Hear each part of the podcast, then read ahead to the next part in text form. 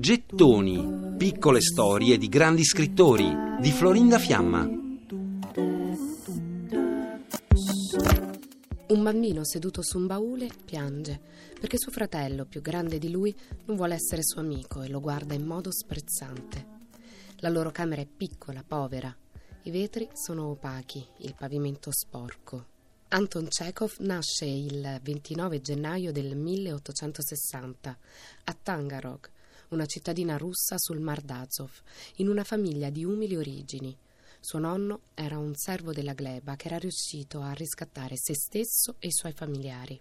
Il padre è un fervente religioso, però è molto violento, frusta spesso i figli. Chekhov ricorderà questo. Mio padre cominciò a educarmi, o più semplicemente a picchiarmi, quando non avevo ancora cinque anni. Ogni mattina, al risveglio, il primo pensiero era oggi sarò picchiato. Anton è il terzo di sei fratelli, un bambino biondo dalla carnagione chiara e l'espressione dolce, allegra. Sua madre, una donna fragile e spaventata, proviene da una famiglia di commercianti.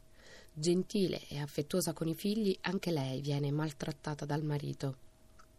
Anton ama moltissimo questa donna mite e silenziosa e scrive Per me non esiste nulla di più caro di mia madre in questo mondo pieno di cattiveria.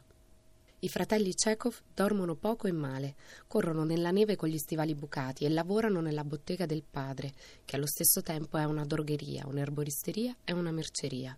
Si vende il tè, l'olio d'oliva, la pomata per i capelli, i maccheroni e il pesce secco tutto stipato su ripiani polverosi, in un bugigattolo antiquato.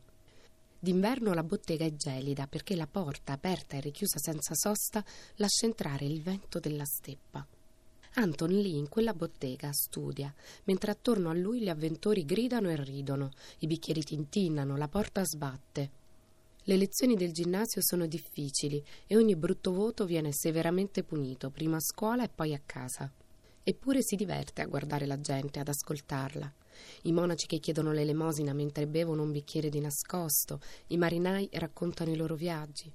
E Anton li ascolta tutti, uno dopo l'altro, ognuno con i suoi gesti, i suoi tic, le sue storie. Greci, ebrei, russi, pope, mercanti, tutti recitano un'eterna commedia, il cui unico spettatore è lui, Anton Chekhov. Anton è bello, ha un viso fresco, i lineamenti puliti e un piccolo petto bombato sotto la giacca dai bottoni lucenti.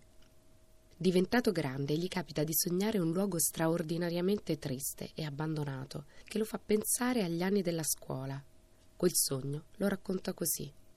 Grandi pietre scivolose, acqua fredda d'autunno.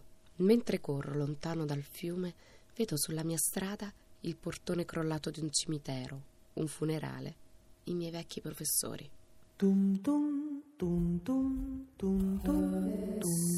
Per riascoltare e scaricare in podcast gettoni.rai.it